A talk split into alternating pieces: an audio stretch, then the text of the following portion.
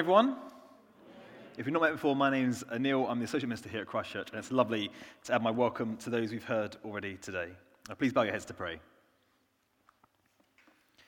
May the words of my mouth and the meditations of all our hearts be pleasing in your sight, O Lord, our rock and our Redeemer. Amen. When you think about uh, friendship, the place that we need to start with, as all these things, is in the beginning. In Genesis chapter 1, uh, we get the aerial photo of how God created this marvelous universe in which we live. And on the sixth day, we read uh, the Godhead, that is the Holy Trinity, we read them speaking amongst themselves and saying in chapter 1, verse 26, Let us make mankind in our image. And then in verse 27, the Bible says, So God created mankind in his own image, in the image of God, he created them. Now, there's lots we could say about the image of God. I've dived right into the deep end to start my sermon. But what I want to focus here is one thing. In the Godhead, we have a God of three persons Father, Son, and Spirit, uh, who have always existed in relationship with one another before the creation of this world, before the dawn of time. God the Father does not say, Let me make mankind in my image. You notice that? The Godhead says, Let us make mankind in our image. And so God created mankind in his own image. In the image of God, he created them. God in himself is a relational God. He doesn't need humanity to have a relationship. And so, for us to be made in His image, to have something of who God is encoded into our DNA, God had to make us in relationship too. Before mankind existed, relationships were at the core of who God is in Himself.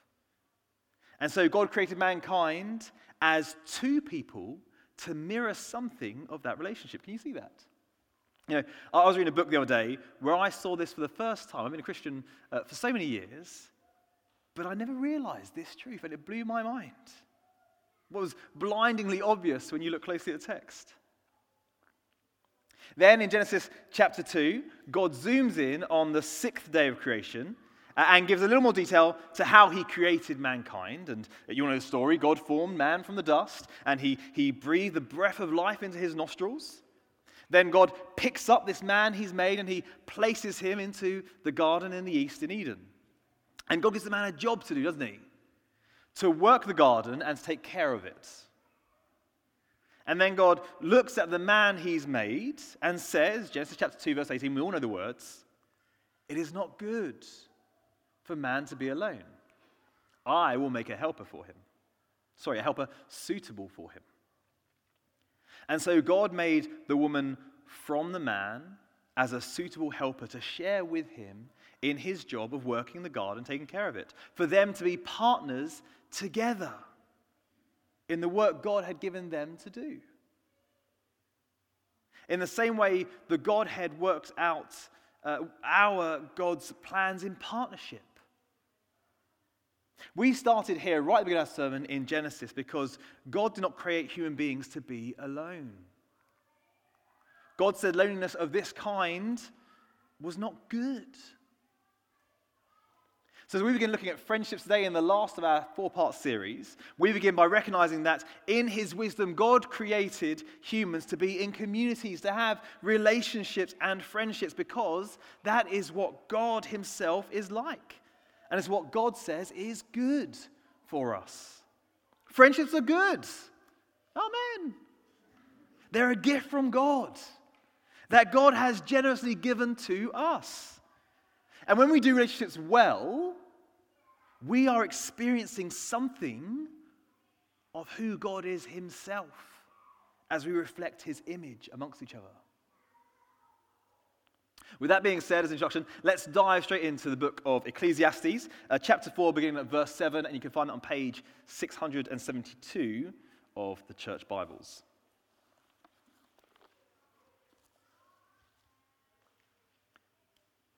You remember uh, John's sermon from three, four weeks ago when he started our series, and he began the book of Ecclesiastes as well. Uh, and we saw Ecclesiastes charts the exploration of this figure, the teacher, as he tries to discover what brings real meaning to a person's life on this earth under the sun. And in our little section, he looks at friendships. He starts with a man who has no family and no friends, and he calls this meaningless. If you're on the church mailing list this week, as, uh, as uh, our sister Catherine has just said, uh, you'll have seen that every day this week we've been sharing emails from our new uh, emotional and mental well-being team to encourage you to pray during this Mental Health Awareness Week. The theme for this week in Mental Health Awareness Week has been loneliness. This man in Ecclesiastes chapter 4, verse 7, is obviously lonely. Now, is a teacher telling us that lonely people are meaningless? No, not at all. The man we encounter here is lonely by choice. Because, verse 8, his eyes were not content with his wealth. He's working all the hours and saving up all his hard earned money with no one to spend it on and no one to pass it on to. Why? Because he's not content with the wealth he has, and so he's striving for more. My mind goes to Scrooge, doesn't yours? The, I see the Michael Caine version, I can't even say Michael Caine without that accent. Michael Caine version of Scrooge in the Muppets Christmas Carol, sitting in his cold accounting firm with a, a single lump of coal on the fire, crying, Humbug! A miserly, miserable fool engaging in meaningless. This man is lonely by choice, and his choices have left him with no one to enjoy this gift. Wealth is a gift, this gift of wealth with. Have you ever asked yourself, when is enough enough? Maybe in your desire to get a big house, a big car, the savings in the bank, maybe you pushed everyone else away. You turned down the drinks with your mates because you didn't want to spend your money on that extra round. You didn't go out with a friend or potential partner because You'd rather not waste your money on expensive dinner. You wouldn't help a friend financially when they really needed your help because you had lost some interest or couldn't use your money how you wanted to. If you are holding things to yourself at the cost of relationships, God says that your actions are meaningless, a miserable business, and you might already know that. Remember, it's not good for a man or woman to be alone. But we can have relationships and friendships and still be alone, can't we? When we choose to isolate ourselves from those whom God has placed us amongst. When we work all the hours at the cost of our families and friends. When we lock ourselves away in our home office or our study. Who's been doing that in lockdown and since? Not spending our free time with our friends and family, but pursuing lonesome hobbies. Brothers and sisters, this too is meaningless, a miserable business. The teacher gives us an alternative vision of life from verses 9 to 12, looking at friendships and giving four reasons why it's better to have a friend than to be alone. The first reason friendship is good is partnership, verse 9. He says, Two are better than one. Working together, serving together, partnering in their work together, like Adam and Eve in the garden.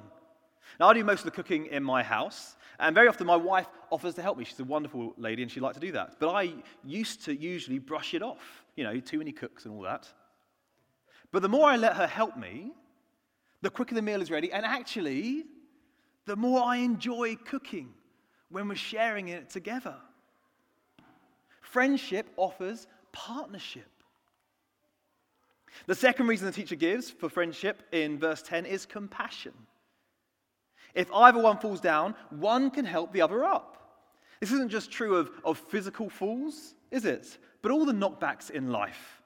When you're overlooked for that job that you interviewed for, when your doctor diagnoses you with cancer, when your elderly parents move into end of life care. It's those close friends that we call who encourage us, who support us, who pick us up. Pity anyone who falls and has no one to help them. You know, I, I used to head up the men's ministry in my last church, Holy Trinity. And there was a wonderful brother in that church whose name was Malcolm. And he'd been going for a couple of years, but, but was really on the fringe of things. He had a few friends, but was on the fringe. And I quite liked Malcolm, so I invited in to jo- him in to join me in the, the men's ministry. I got to know him a little better, and we had some coffees and drinks together. And, and I found out that, that he had cancer and had had it for a while. I asked Malcolm if he told anyone else, uh, apart from his wife, that he'd had cancer, and, and he hadn't. He didn't want to bother or burden anyone, and he felt he didn't know people in church well enough to tell them. My heart broke for Malcolm. I, I, I pitied him.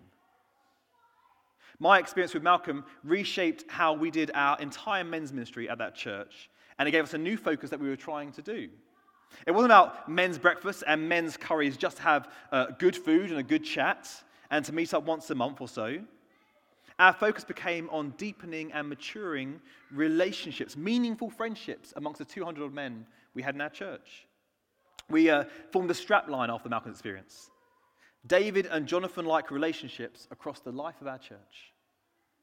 That was our focus, that was our aim. I'm sure you're familiar with the story of David and Jonathan from the Old Testament. Uh, Jonathan was the son of, of the king then, uh, Saul, and the next heir in line to the throne of Israel. David was a, a shepherd boy with no earthly right to the throne, but a divine appointment. Jonathan knew that. Jonathan knew that he would need to step away from his dreams of one day being the future king, that he would need to renounce his birthright for David. And rather than being bitter and twisted and jealous about David, like his father Saul was, Jonathan loved David. Jonathan loved David so much that in 1 Samuel chapter 18, he gave David his armor. He gave him his, his robe, his sword, his bow, and his belt, all the precious adornments of a warrior king. Passed them over to his friend David, who he loved as he loved himself, it says. Uh, Jonathan sadly dies. You'll know the story in 2 Samuel. And in chapter 1, after David learns of his friend Jonathan's death, uh, in bitter grieving, he sings, I grieve for you, Jonathan, my brother. You were very dear to me. Your love for me was more wonderful, more wonderful than that of a woman. You know, lots of people read the story, this story today, and they say that David and Jonathan were in a romantic relationship together. Leaving aside what you think about same sex relationships, it's a sad mark of our modern society that two men or two women can't be seen as having a deep intimate, emotional relationship without the world around them thinking it's romantic. I have no shame in saying that I love men. There are a number of men that I love deeply and I desire deep relational intimacy with them. We shouldn't be ashamed of emotional, relational intimacy. Jesus wasn't, as we'll see in a moment. Part of the problem facing the modern church is our overemphasis on romantic relationships. That if you're not married or in a family, there is a meaninglessness there. That's why so many single people find it hard and uncomfortable in churches. That's why so many same sex attracted people that I know find it hard to be in churches. Because we make it look like physical intimacy and romantic relationships, like marriage and family, are the only relationships that matter. As God's people, we need to do better at cultivating and maturing emotionally intimate relationships, especially with those in our church family who have no one else. The teacher shows us that friendships offer companionship. Verse 10. Thirdly, a friendship offers, sorry, companionship, verse 11. If two lie down together, they'll keep each other warm. I often have this reading at weddings, but here the teacher isn't talking about sexual intimacy.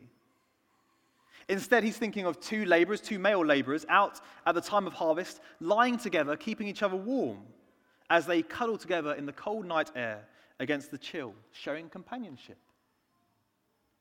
Physical touch is so important, isn't it? Before lockdown, there was lots of talk about uh, the value of the virtual, virtual relationships, virtual church, Facebook, online relationships. If the pandemic hasn't taught us anything, it's at least taught us that we are physical creatures, that we have skin that responds to the lightest touch, to the firmest grip, to sit with someone who is sick and to hold their hand,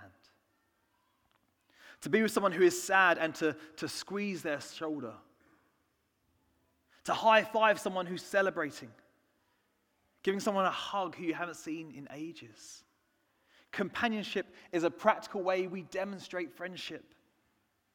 I should say that with physical touch and emotional intimacy, we need to be alert to the, the risks of opposite sex intimate friendships, especially when one of the pair is married. Now, you might think I'm being silly. You might say, that would never happen. Anil, you're being a prude. And I thank God it often doesn't. But in my short life and in my short time ministry, I have known and counseled so many people for whom an opposite sex friendship has led to the breakup of a marriage. Please hear my gentle appeal to caution. So, companionship. And then finally, the teacher shows us that friendship is better than choosing to be alone because friendship offers support, verse 12. Though one may be overpowered, two can defend themselves.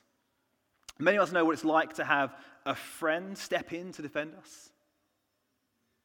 Maybe not physically from a threat, but from that comment on social media, or in an office environment, or uh, against a difficult family member. The support of a friend is to be cherished. So that's the teacher's four reasons why it's better to choose friendship than to be alone.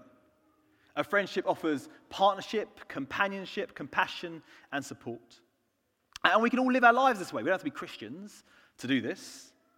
Whether we believe in Jesus or not, this is true wisdom for the world. But a Christian friendship has something more to it. A Christian friendship is sacrificial. Look at Jesus. He allows his friend John to, to rest his head against his chest as they relax together after dinner without a hint of romance. He allows a woman to caress his feet and to kiss them without it being an erotic scene in the Bible. Jesus loved his friends, both men and women, deeply, and he wasn't afraid to display it or to talk about it. If you flick in your Bibles to page 1083 of the church Bibles, you can look at how he does this with his disciples in John chapter 15. Jesus is in a private room with his 12 male disciples, his closest friends here. He's just stripped himself to his waist, revealing his bare chest and his arms, and he's draped a, a towel from uh, around his waist over his shoulder. And he's kneeling down to wash his friends' feet with beauty and tenderness and humility.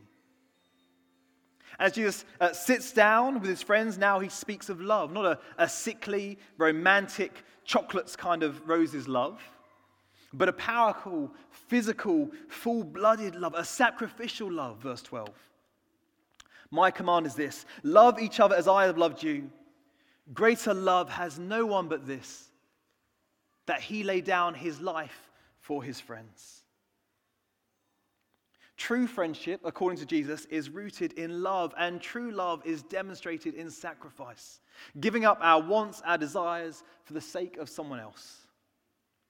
Could there be a greater demonstration of love than the willing sacrifice of God Himself for the creatures He's made? There couldn't be, could there?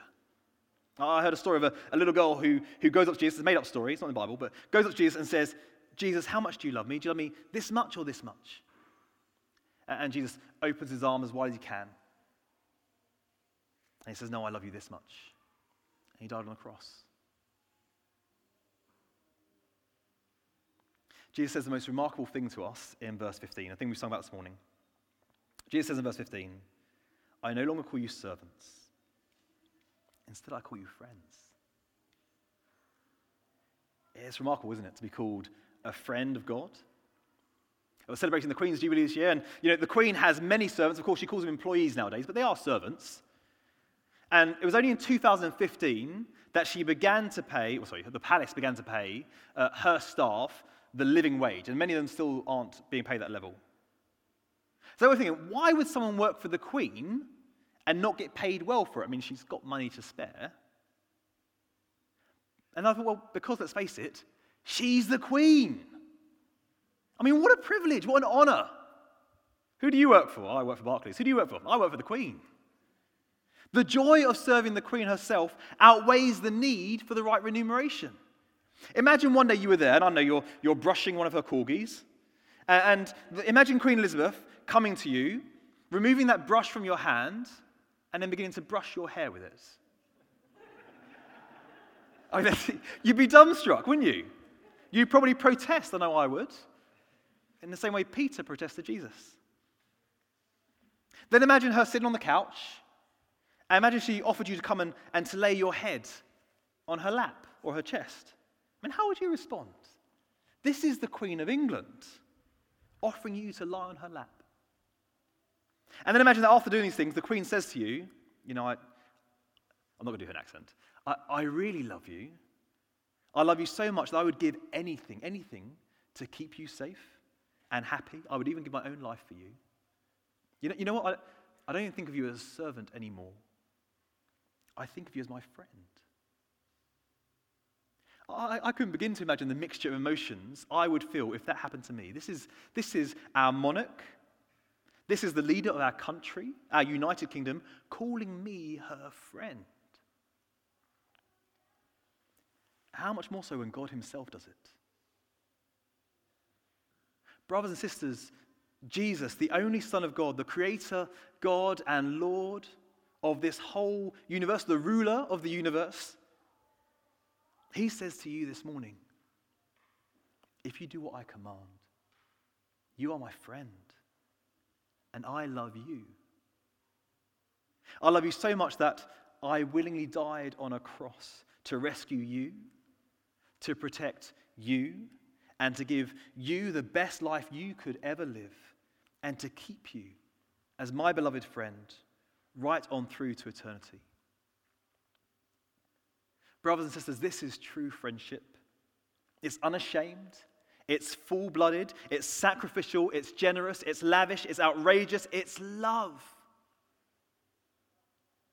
This is the love that Jesus has for you and it's the love he calls his friends, which is you if you believe in him, to show to one another.